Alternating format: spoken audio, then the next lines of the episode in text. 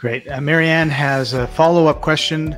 So, from my former question about seller putting their property into a land trust first and I find a buyer, my question is can it all be done at the same time at closing with a real estate attorney? Sure.